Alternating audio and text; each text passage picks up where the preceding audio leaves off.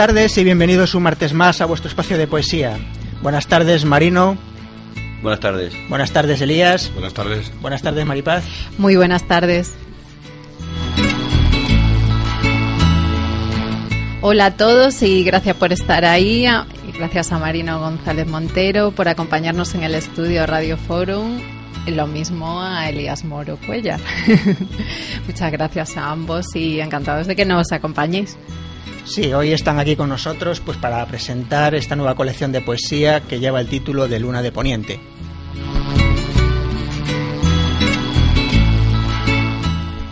Después hablaremos con Francisco Javier Carmona para acercarnos al mundo poético de la portuguesa Sofía de Melo Breiner Anders.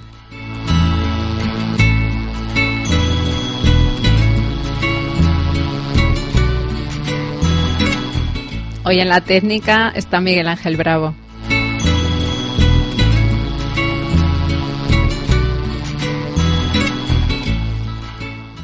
La voz en espiral. Síguenos en Facebook y Twitter. O si lo prefieres, déjanos tus comentarios, propuestas, presentación de libros, información sobre actos poéticos que se celebren en tu localidad en nuestra dirección de correo electrónico lavozenespiral.gmail.com con lo que iremos nutriendo esta espiral poética que nos une.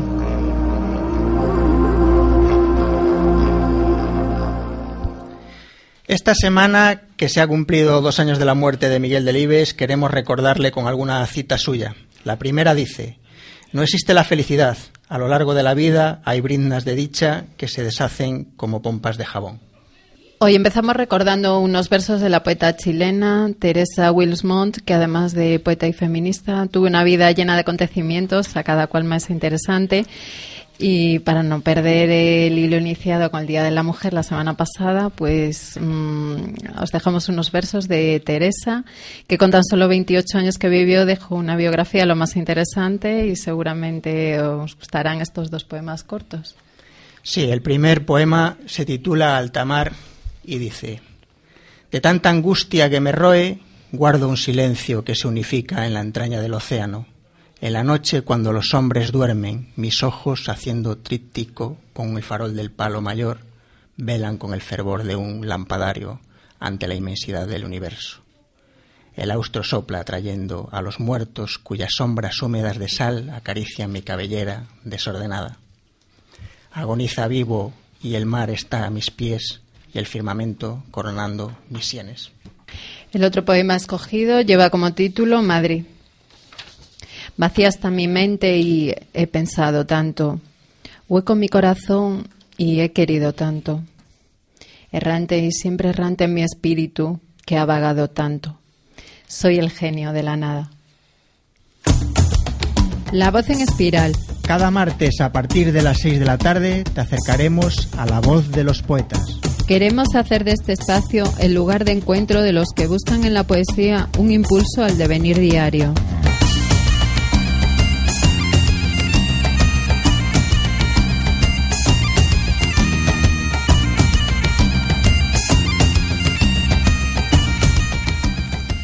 Bueno, empiezo presentando a Marino González Montero y nos basta decir que es profesor de educación secundaria en el IES Santa Eulalia de Mérida, editor, escritor y responsable de una compañía teatral. Estamos en lo correcto, Marino. Sí, sí, completamente.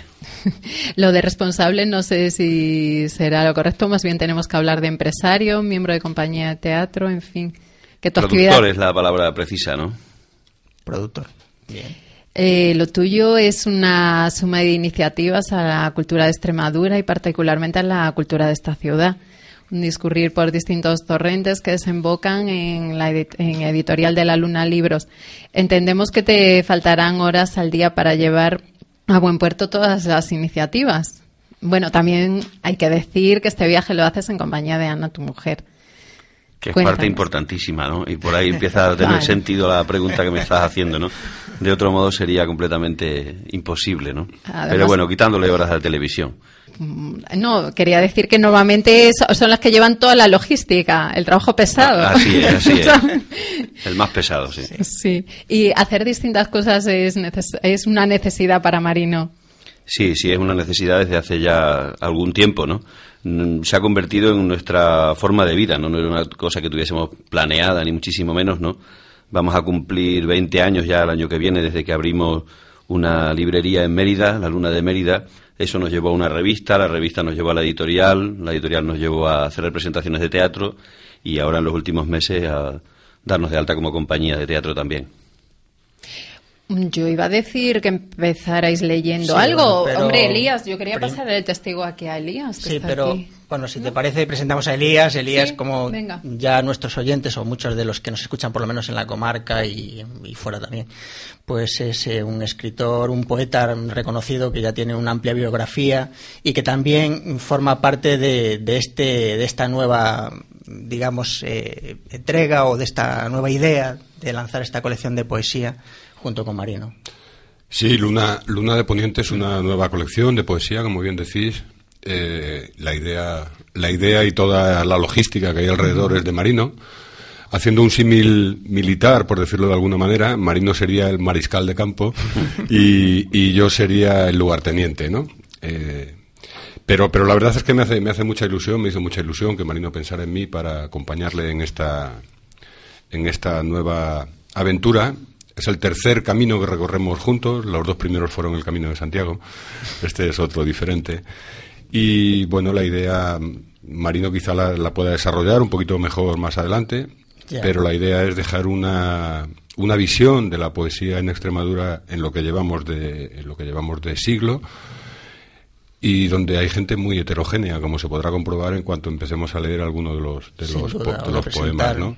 Han salido cuatro números hasta ahora, que son los que venimos a, presentar. y, bueno, pues si queréis, empiezo leyendo un poema de la letra C, porque es una colección que está numerada con las letras del abecedario, con lo cual tiene, va a tener un, final anunciado.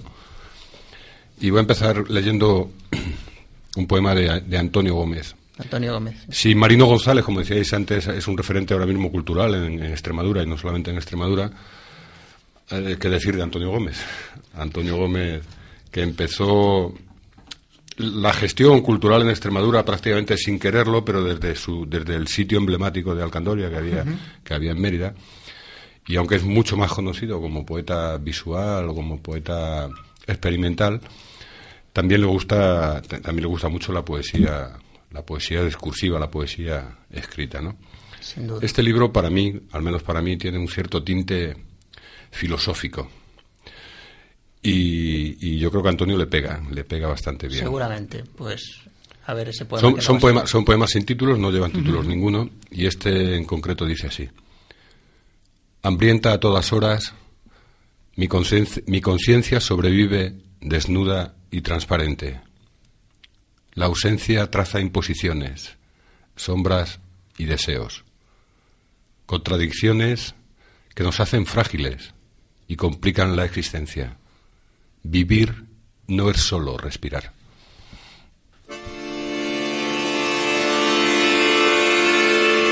La voz en espiral. Donde el tiempo se hace poesía. Cuando creíamos que teníamos todas las respuestas, de pronto cambiaron todas las preguntas, dijo Mario Benedetti.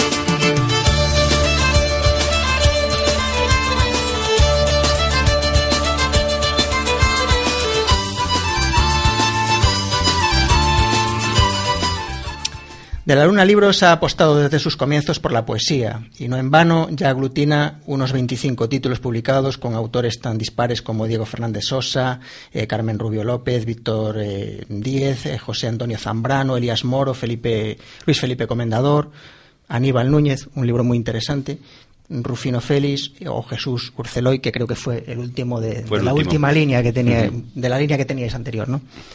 Y mm, gente de aquí pero gente también de otros lugares de la geografía española. Además de la experiencia y el pozo de que, cada cual te va dejando como editor, eh, ¿qué destacarías de, toda esta gente y de todos estos años que lleváis publicando poesía, Marino?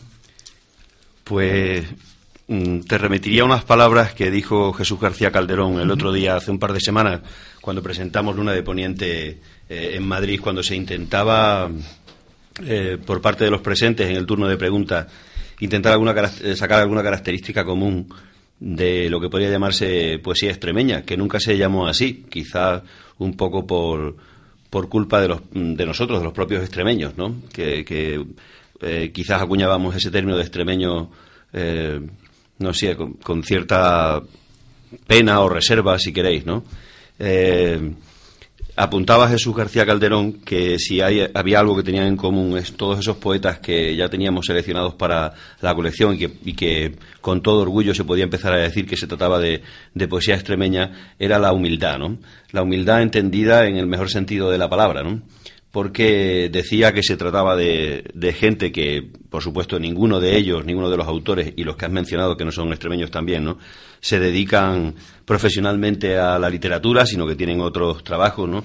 Y desde esa perspectiva, pues, una vez aceptada, se puede escribir con toda humildad, ¿no? Sin esperanza de, de vencer, ¿no? Lo tienes todo perdido, no vas a conseguir absolutamente nada, ¿no? Y también decía José Antonio Ramírez Lozano, en, la siguiente presentación que hicimos en, en, Almaraz, que hoy en día la poesía es un acto absolutamente revolucionario, el más revolucionario que puede existir, ¿no? Incluso hacer presentaciones de libros, algo que, parece que está absolutamente obsoleto y sin embargo, pues ese día en la presentación había casi 100 personas, ¿no? Algo que parece que estamos como recobrando y que y que estaba totalmente perdido, ¿no? Con eso es con lo que me quedo realmente, ¿no? De todas formas, antes decías al principio de la conversación que quizás a lo mejor los, los escritores extremeños o los poetas extremeños pues eh, no se sentían identificados con su tierra, pero a lo mejor también eh, tenían el problema de, de la publicación a lo mejor tenían que publicar en Sevilla, en Andalucía, en cualquier parte de Andalucía, en, todos los Castillas. Sí, todos los poetas que hemos seleccionado, eh, cuando Elías y yo nos pusimos a hacer la lista, la lista de pronto vimos que se empezaba a hacer casi interminable, ¿no? Eh, seleccionamos casi, casi 50 poetas, con lo cual ahora vamos a tener un auténtico problema para seleccionar los 27 que van a, aparecer, ¿no? Decía también eh, se decía el otro día en la presentación que, que, probablemente haya que hacer una segunda colección como como se hace en la academia con las letras minúsculas del, alfabeto, ¿no? Porque, estas son mayúsculas, ¿no? Esta es la cantidad de, de poetas que, que, nos hemos encontrado, ¿no? Todos eh, tienen como mínimo dos, tres libros publicados. Es un poco, por lo menos, el, eh, lo, lo, primero que tuvimos en cuenta, ¿no? Y que estuviera ya en algunas antologías que están ya recogidas, ¿no? Y, eh, pues no sé, pero más del 50% de lo que tienen publicado está publicado fuera, ¿no? No había en Extremadura en la eh, ninguna infraestructura suficiente, por lo menos hasta que llega la, la editora regional de Extremadura y con, y con la democracia, ¿no? Que es cuando empieza a haber alguna editorial, ¿no? Pero que, que, que se mueve de manera bastante marginal, ¿no? Sí, Estamos hablando de autores que están publicando a nivel nacional desde hace ya muchos años. ¿no? Quizás como antecedente tenemos La Centena, ¿no? Que fue esa colección de poesía que inició Antonio Gómez. Y quizás sería lo más amplio que, nos podíamos sí, pero auspiciada por un ente público, ¿no? Auspiciada por, un ente, público, por un ente público, sí, eh, impulsada por impulsada por, por Antonio por Antonio Gómez, como bien decís pero en el que en, la que tuvo cabida muchísima gente tanto de aquí como de fuera también, eh, yo creo que eso está bien también no no solamente limitarnos a la poesía que se hace en Extremadura yo lo de poesía extremeña así a secas nunca nunca me ha gustado poesía que se hace en Extremadura escrita por gente que vive en Extremadura simplemente nada más no yo creo que el tema de la nacencia es algo en el que no tenemos nada que ver. Circunstancial. Claro, en el que no tenemos nada que ver. Exactamente. Y entonces la, la, centena sí es verdad que fue como un, como un punto de inflexión o una especie de, trampolín donde además mucha gente empezó a publicar entre ellos yo mi primer librito salió en aquella en aquella colección contrabando no, contrabando sí. sí.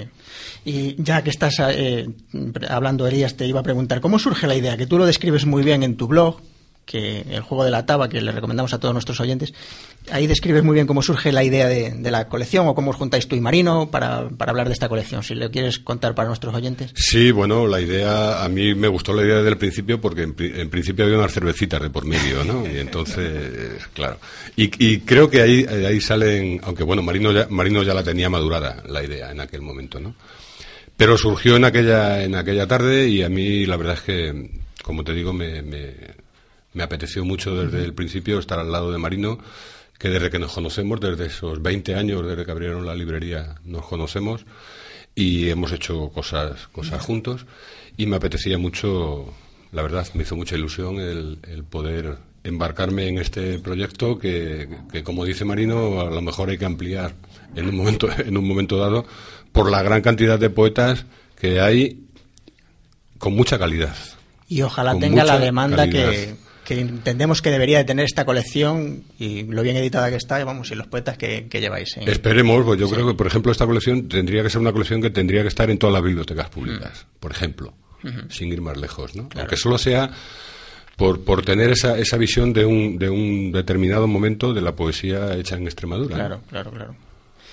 Y bueno, mm, hablando ya de, esos primeros poetas, esa primera línea editorial que tenía de la Luna Libros, ahora habéis cambiado radicalmente de imagen. ¿Por qué se da esta circunstancia?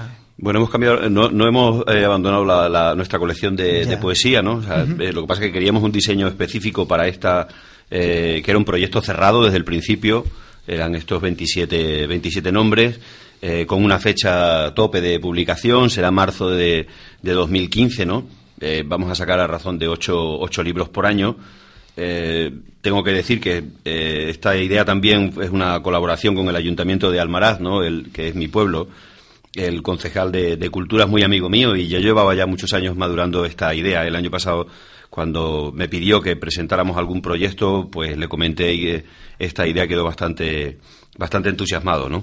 Entonces, bueno, nosotros eh, queríamos sobre todo romper con todo lo anterior y romper con la, típica colección de poesía que, uno se encuentra en los anaqueles de, de las librerías, ¿no? Aparentemente los libros por fuera parecen más eh, portadas de novela, ¿no? Porque no son libros en color, están plastificados en, en brillo.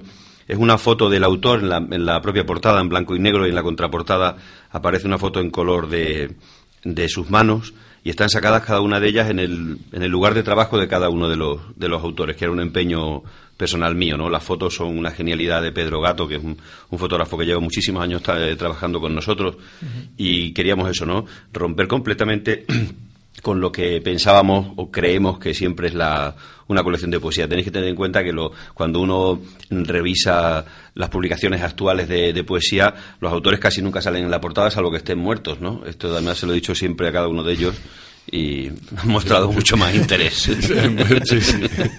Sí, es verdad, es verdad. Las colecciones de, de, poesía actualmente, yo creo, yo creo que están, que están muy bien, ¿no? Pero está muy bien que esta sea diferente, puesto que es un proyecto completamente diferente, ¿no? Y es, es eso, es completamente diferente. Nadie... Llama la atención, y en los escaparates de las librerías llama la atención. Nosotros que lo hemos visto aquí en Mérida, en todos los escaparates, desde luego llama la atención. Pues nada, si os apetece leer un poema más para que nuestro público se vaya entreteniendo entre lo que eh, vamos contando y algo más. Sí, voy a leer uno del primer libro de la letra A, que es de Jesús García Calderón, un poeta de, de Badajoz, aunque lleva mucho tiempo eh, por ahí trabajando fuera de, fuera de Extremadura, ¿no? Y también para eh, ahondar en lo que había dicho Elías, ¿no? Eh, no queríamos ceñirnos a ningún tipo de, poesía concreta, ni muchísimo menos, ¿no? Sino atender a todas las tendencias porque queremos presentar ese abanico que, hoy en día supone la poesía que se está haciendo en Extremadura, ¿no? es un poema que se llama El extraño y cuando presentamos la colección Jesús hizo alusión a que surgió este poema en el momento en el que eh, su hijo abandona, abandona la casa, ¿no? Por la edad. El extraño. Sentí que algo faltaba al entrar en su alcoba. Sin embargo, todo estaba en su sitio. Las pequeñas riquezas, que sólo identifica el que las hizo riquezas, valiosos objetos de la infancia, que seguía prendida débilmente de aquel cuarto. Todo estaba en su sitio, y me miraba con un tenso silencio de preguntas. Hasta una breve nota se perdía, trabada con un peso en la mesilla. Ahora sé que algún tiempo no quise adivinarlo y recorría los pasillos de casa más deprisa. Lo supe cuando entré. Ya te había sido. Por eso lo dejaste todo en orden. Por eso parecían tus cosas convertidas en recuerdos. Si volvieras ahora, seguro que serías un extraño. La voz en espiral es la voz de los poetas de hoy. Baldo Ramos, Ada Salas, Urbano Pérez Sánchez, Débora Bukusic, Ben Clark. O Elena Medel. Y la voz de los poetas de siempre. Carolina Coronado, Celso Emilio Ferreiro, Gloria Fuertes, Antonio Machado, Rosalía de Castro, Fernando Pessoa. Déjate llevar por nuestra espiral. Y disfruta de la mejor poesía de hoy y de siempre con la voz en espiral.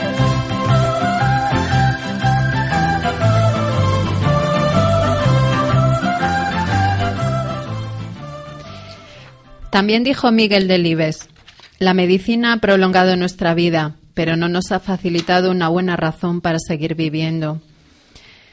Mm, eh, Marino, te quería preguntar, referente a la colección, si todos los poetas eran extremeños, de residencia, de nacimiento. Yo creo que algo ya aclaró Elías. Pero, sí, son todos de nacimiento, todos de nacimiento, menos uno, Antonio Gómez, pero lo estuvimos pensando. Y otro que no sabemos si estará todavía en la colección. Y no puedo decir su nombre. Bueno, ¿Mm? si no lo sabéis, normal. Sabemos el nombre, pero no sabemos si estará en la colección todavía. Eh, todos los demás son extremeños de nacimiento.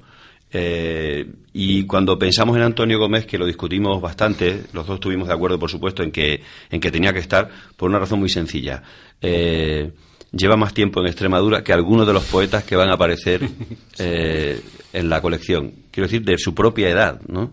O sea, cuando Antonio ya estaba haciendo cosas en, en Mérida y en toda Extremadura, y por Extremadura, eh, algunos de los poetas que aparecerán en la colección todavía no habían nacido. Así que también quería decir eso, ¿no? que, va a estar abierta a, cualquier eh, iniciativa, cualquier poeta joven, y también es un poco la ventaja de este proyecto, ¿no? que al ser tan a largo plazo nos permite todavía mantener ahí en el banquillo, entre comillas, a una serie de autores que, que estamos siguiendo y que estamos pendientes de ellos, ya han publicado libros, nos parece muy interesante y vamos a esperar que, a ver qué pasa, ¿no? Porque hay tiempo para ello, ¿no?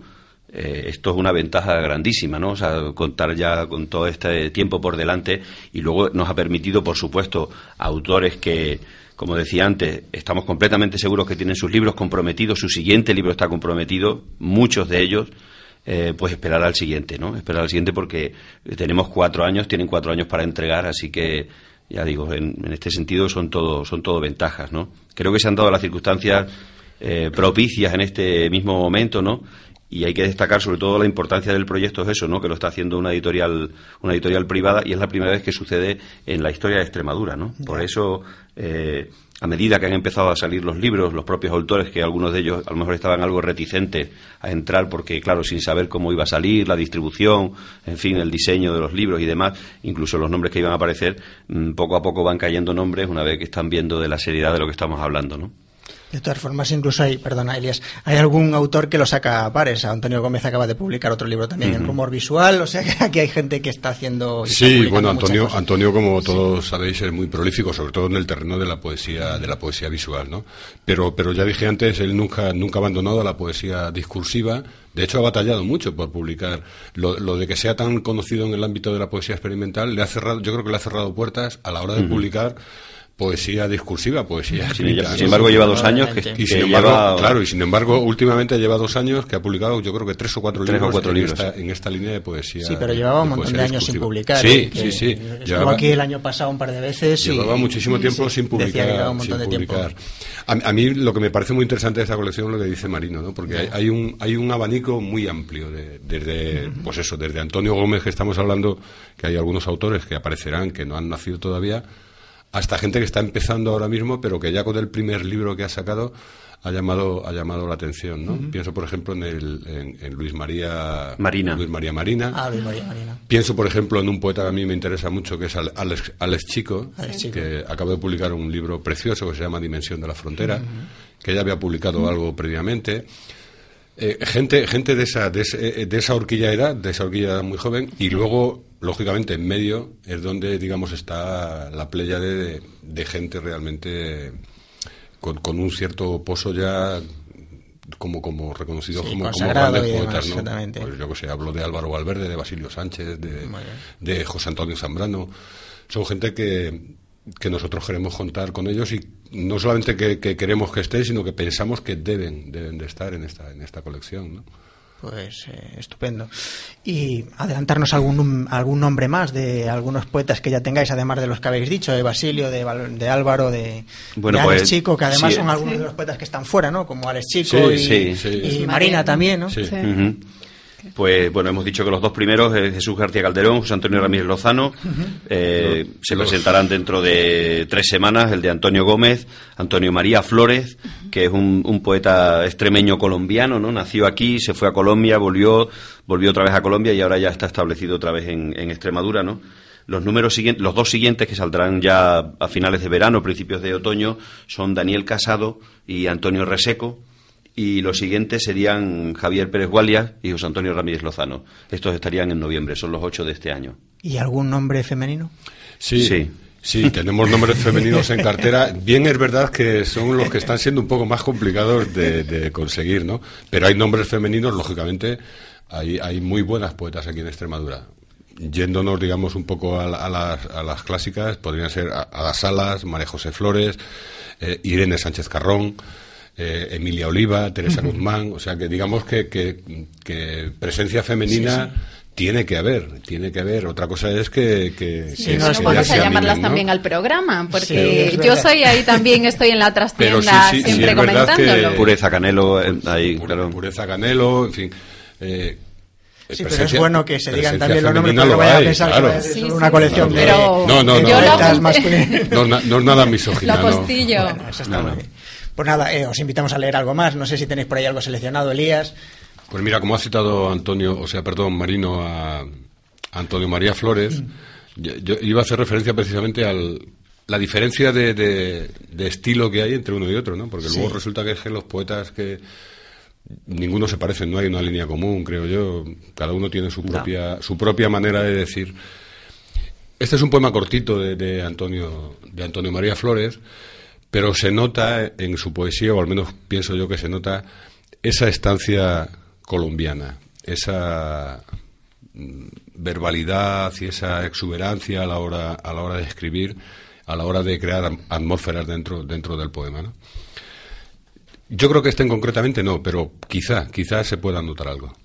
Este se titula Hablando con Oliver Lowe. Cintura de agua, crepúsculo de arena.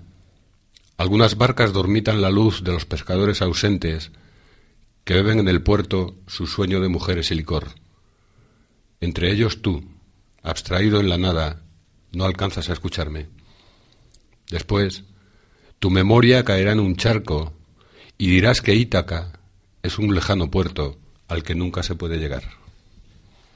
Bueno, pues eh, vamos a continuar con, con la entrevista, con la presentación de la colección de, de poesía. Mm, Y quería preguntaros también, la presenta- las presentaciones que estáis llevando a cabo, la habéis, habéis presentado en Madrid, también habías dicho que en Navalmoral, que además financia el proyecto. Van a- ¿Vais a venir a Mérida? ¿Vais a seguir presentándolo por Extremadura? ¿Fuera de Extremadura? ¿Qué, qué previsiones tenéis? eh? Sí, bueno, eh, esto además se lo dije a todos los autores por contrato. Eh, vamos a presentar todos los libros en Almaraz. Era un empeño mío personal además, ¿no? Eh, yo ya he dicho antes que soy de allí, ¿no? Y como desde pequeño siempre me ha metido tanta caña con, mm, con que era el pueblo de la central nuclear, ¿no? Pues era un empeño mío personal que este, de- se hablara un poco de este pueblo por alguna razón diferente, ¿no?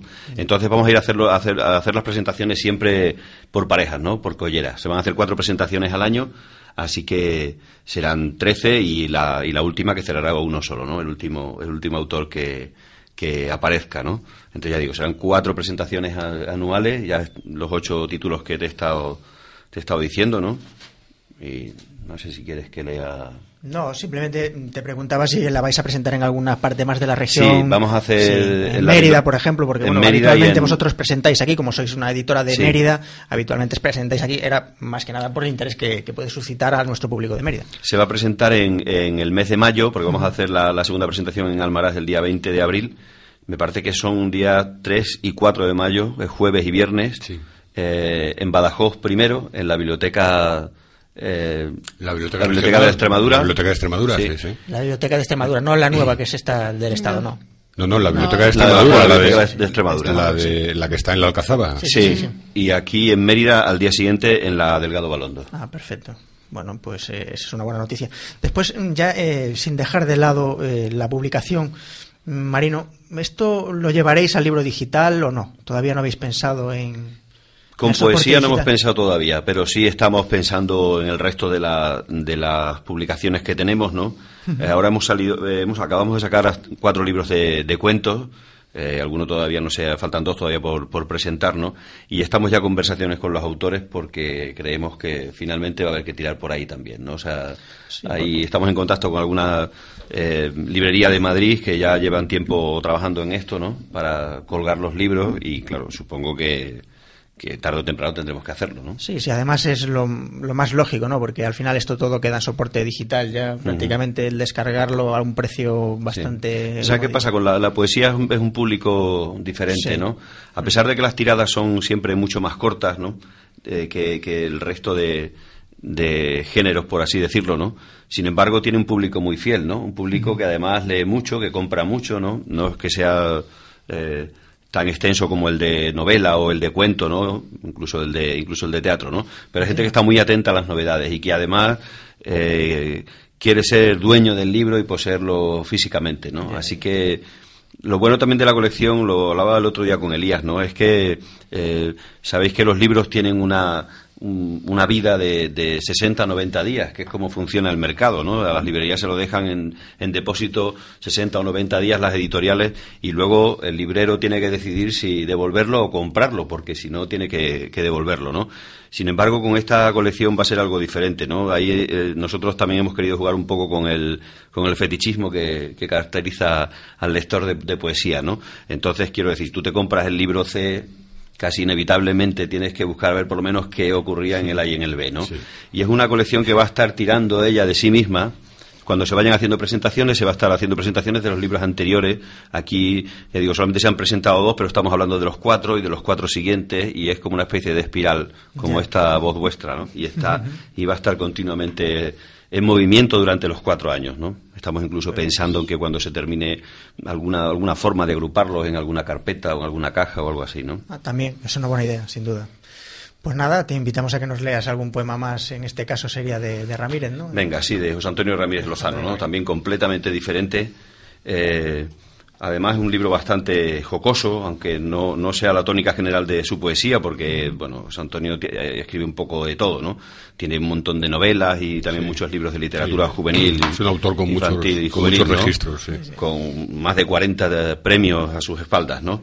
Este libro en concreto es una especie de reflexión sobre la, sobre la poesía, eh, sobre la forma de escribir poesía, las distintas formas de hacerlo, ¿no?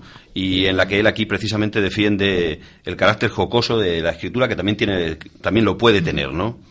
Este poema se titula Castigo. De pequeño, el maestro, cuando me castigaba, me mandaba a escribir cien veces esa frase tan odiosa que alguna vez hemos escrito todos, que decía, seré más cuidadoso con la letra. Era un endecasílabo y sin duda se me pegó al oído de tal modo que me hizo poeta, y desde entonces no he dejado nunca este oscuro castigo de repetir un verso tras de otro, intentando enmendar la torpeza del alma en mis palabras. Sin esperanza alguna, ya lo veis, por mucho que me empeño en su oscura y hermosa caligrafía, nada. La letra no mejora, la letra no mejora la letra no mejora. Pues ahí queda, queda esa muestra de José Antonio Ramírez. Y nada, Elías, eh, no sé en qué proyectos estarás. Sabíamos que, tenías, que, tenía, que tienes pendiente alguna publicación también de poesía. No sé si. Bueno, ahí tengo algunas cosas ahí un poco en el aire. Tengo, Un, tengo un libro entregado de selección de entradas de, blog, ya lo hemos comentado en privado en, alguna, en alguna ocasión. Tengo un libro de cuentos también en una, en una editorial de la que estoy esperando respuesta.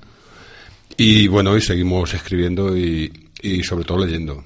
Yo creo que pues el soporte de la, de la escritura es la lectura previa. Eso es, no, solamente previa, sino incluso yo creo que al mismo tiempo, antes, antes, durante y después, creo yo, ¿no? Y entonces, bueno, sí, siempre andamos con algo entre manos, pero eh, exceptuando eso que os acabo de comentar, nada, nada, digamos, a la vista en cuanto a publicación. Eh, sí, sí, en papel y a corto, plazo, sí. De todas formas, bueno, mm, te podemos seguir en tu blog, que eres asiduo y en el juego de la taba y que casi todos los días tienes una entrada. Y los libros de la colección, pues eh, los podéis adquirir a través de la, de la web de la Luna Libros, ¿no? Sí, ahí además hemos lanzado una suscripción eh, anual que está en condiciones muy muy ventajosas porque saldría 10 euros por cada libro y lo enviamos a cualquier parte de España, no hay más que entrar en la, en la web, ¿no? Es editorial guion de la luna libros.com y ahí es facilísimo hacerse con la sí además incluso tecleando de la luna libros en el Google ya sale, la colección o luna de poniente simplemente ya ya te salen pues muy bien. Pues vamos a continuar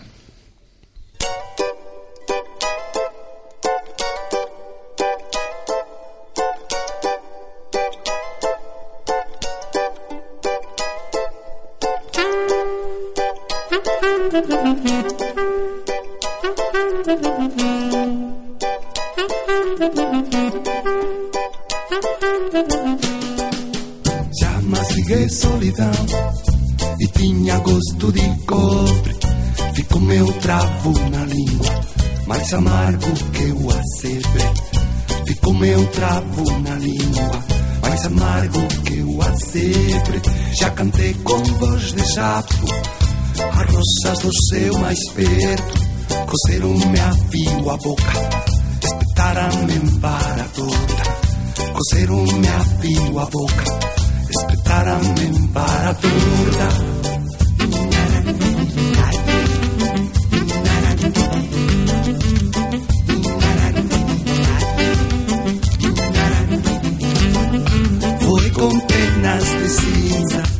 Sobre as águas abertas, sonho de asa mal firmada, numa aparência de vento. Voltei ao sapo que era a minha boca calada, a triaga mordedura, a vara que me espetava, a triaga mordedura, a vara que me espetava.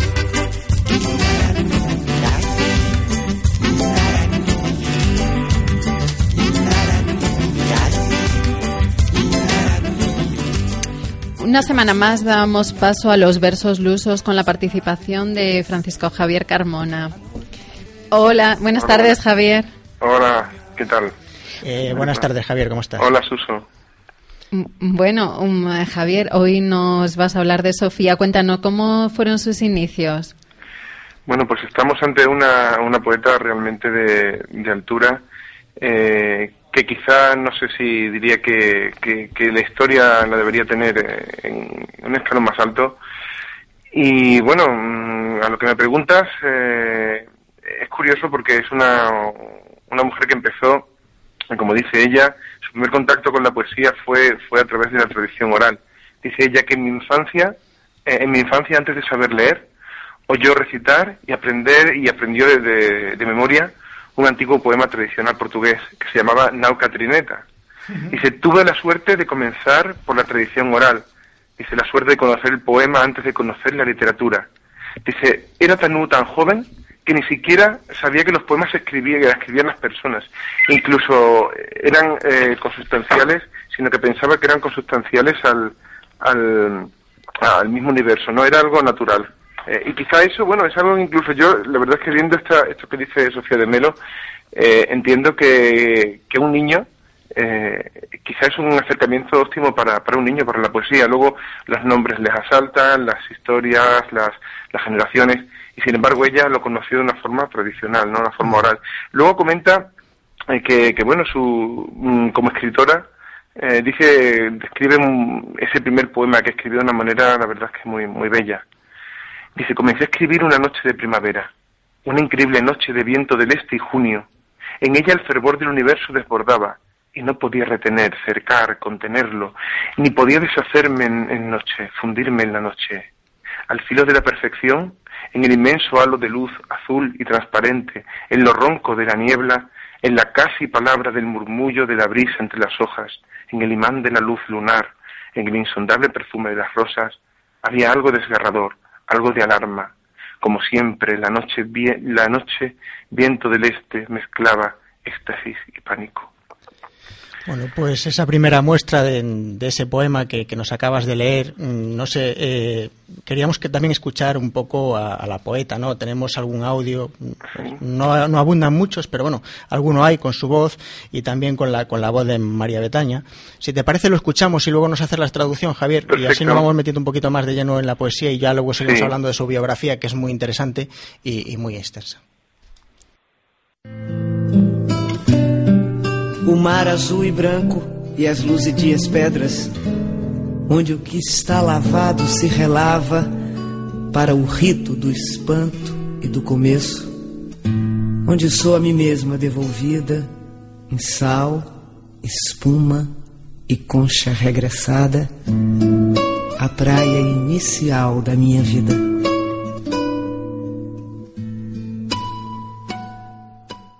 De pedra e cal é a cidade, com campanários brancos.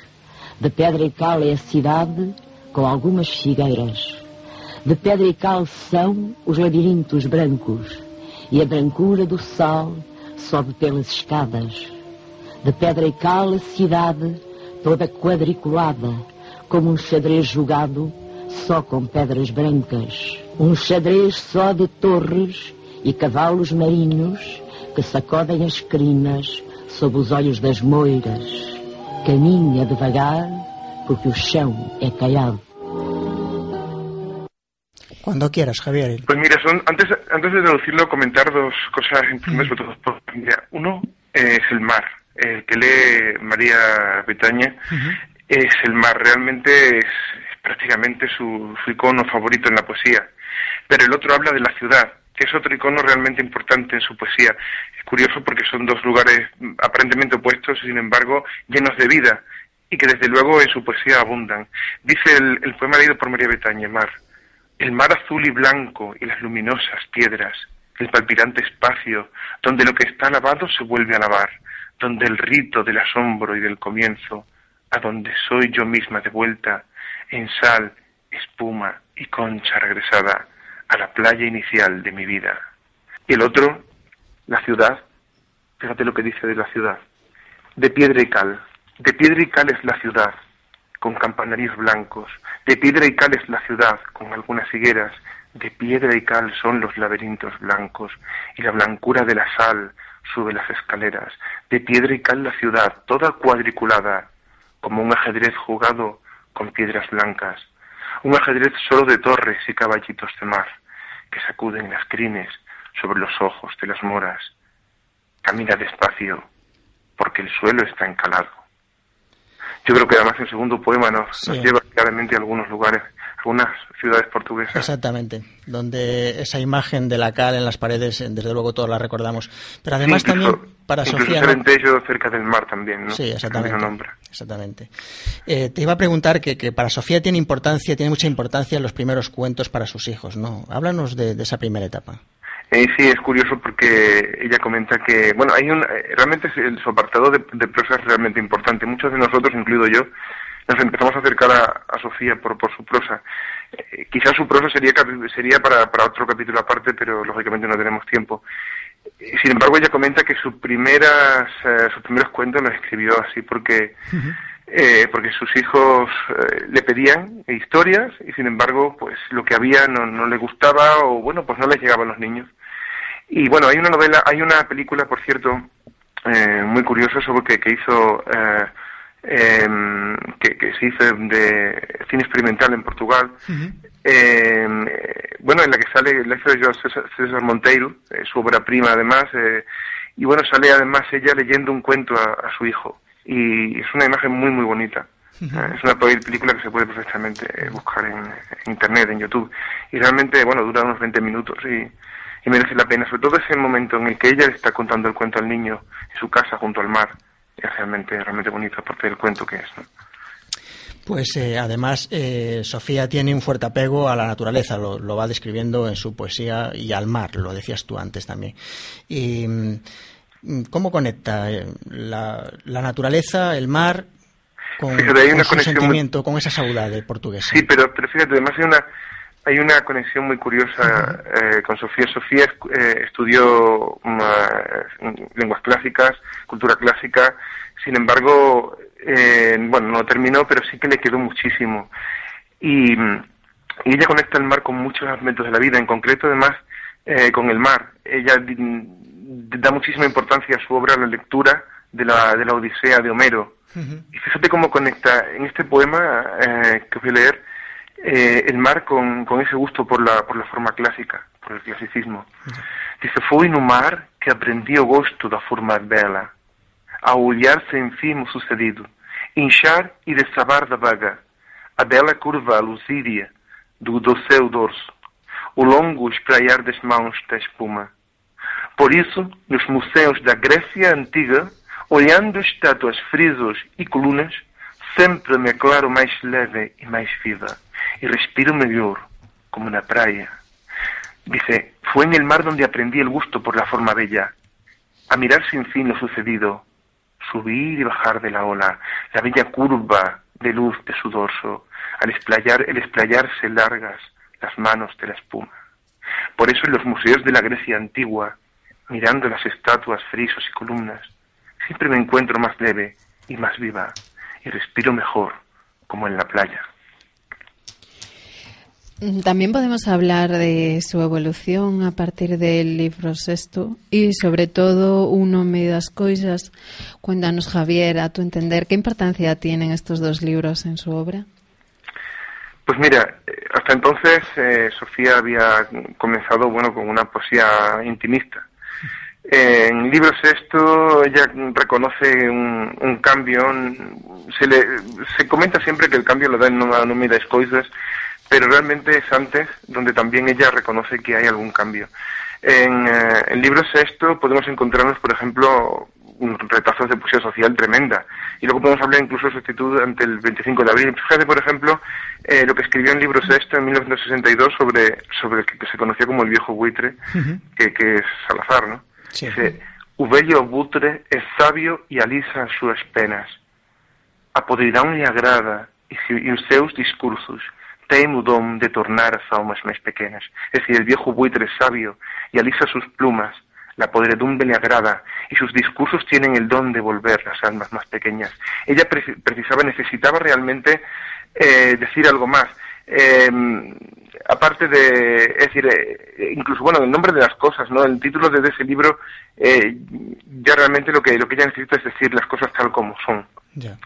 Y luego, si queréis, podemos comentar un poco sobre... Eh, ya que habías mencionado su eh, faceta, o sea, su compromiso con, con el 25 de abril Sí. y, y todo lo que sucedió después, pues Fíjate. cuéntanos algo. ¿Cuál ha sido Sí, su pues postura? bueno, ella, ella preguntada por, por el 25 de abril, dice, bueno, fue una época inolvidable. Eh, se decía que la poesía estaba en la calle. Fue un lema, además, que ella, que ella acuñó en un poema y que luego, por cierto, en, el, eh, en las festividades del primero de mayo fue el lema de, de, un, de un cartel eh, popular, ¿no? La poesía está en la calle. Eh, Dice, el 25 de abril trajo cosas óptimas, maravillosas, en el plano político, en el plano cultural, y, pe- perdón, y en el plano cultural no tanto. Eh, dice, la demagogia, el consumismo, la prisa, las propagandas, y muchas veces la televisión eh, han sido fuerzas anticulturales. En cierto modo, bueno, no fue lo que, lo que se esperaba. Lo, eh, ella tuvo un compromiso, eh, fue diputada por el Partido Socialista, eh, en fin, eh, el caso es que, mm, bueno, ella eh, escribió sobre el 25 de abril el siguiente poema. Dice, esta es la madrugada que esperaba, el día inicial entero y limpio, donde emergimos de la noche y del silencio, y libres habit- habitamos la sustancia del tiempo. Evidentemente ella sabía que era un cambio, un cambio necesario. Eh, ella incluso, por cierto, a pesar, bueno, era socialista, pero sin embargo era monárquica también. Eh, incluso, bueno, también católica.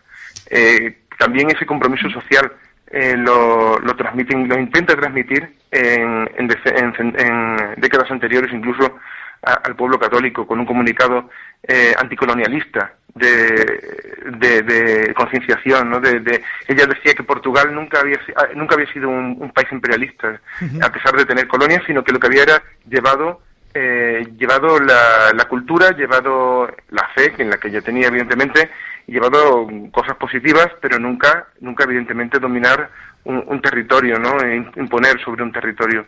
Y ese, y ese compromiso, pues también evidentemente lo tuvo y lo manifestó. Sí, pues, ella tenía una gran conciencia humana. Yo no quiero dejar de escapar la ocasión de pedirte que, que nos leas Cantata de Paz, si la tienes Sí, a pues mira, mano.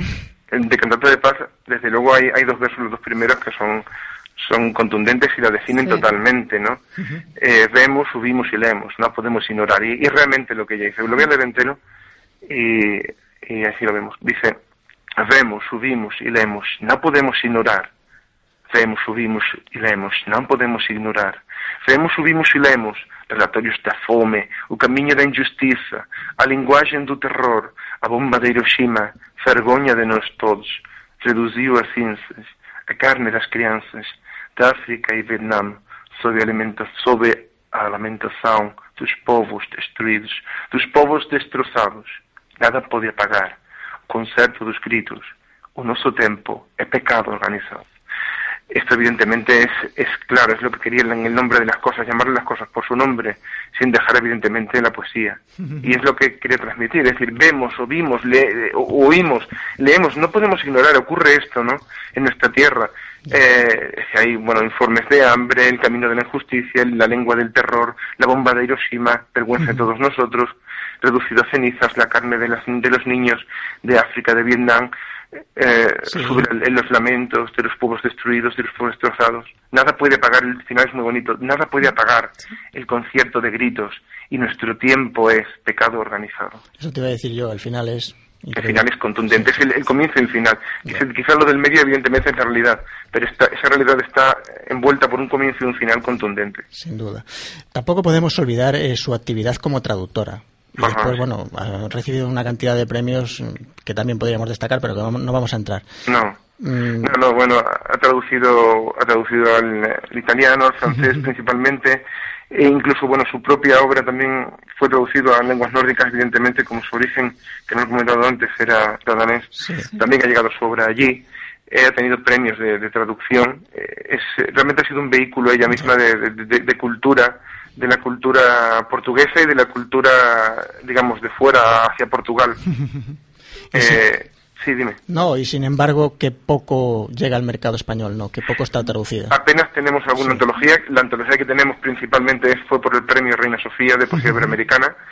Eh, eh, y, y, quizá hay más traducciones de cuentos que de, que de su poesía. Eh, quizá por el tema siempre de que, es más fácil que llegue.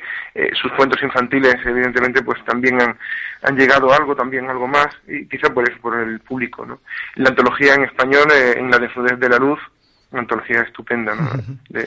Después también hay una traducción ¿no? de, de Ángel Campos Pampa, ¿no? Sí, también. Para, para Galaxia Gutenberg, el ciclo de lectores. Efectivamente, sí, Exactamente. Estamos hablando de todas formas de una obra amplísima, de 15 libros de poesía, de cuentos mm, infantiles, de cuentos para mayores, eh, traducción.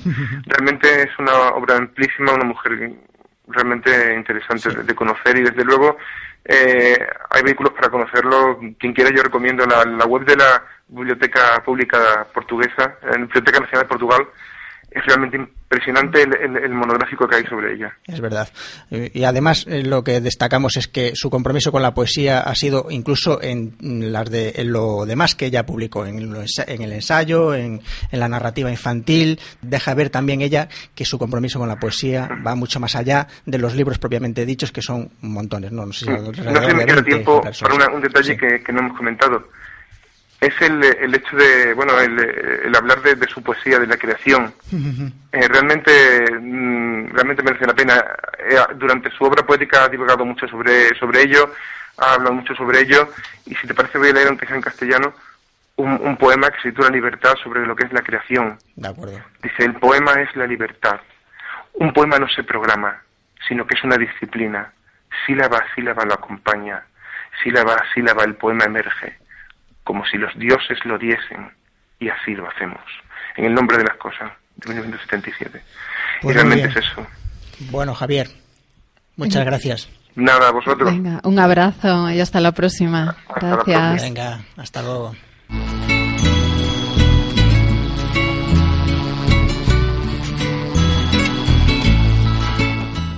Bueno amigos, hasta aquí llega nuestro programa de hoy. Muchas gracias a Marino González y a Elías Moro por estar aquí con nosotros presentando la nueva colección de poesía eh, La Luna de Poniente. Pues nada, muchas, muchas gracias a vosotros por, por cedernos este espacio para, para seguir difundiendo la poesía. Muchas gracias. Gracias a todos por escucharnos y volveremos con más poesía el martes próximo. Saludos poéticos.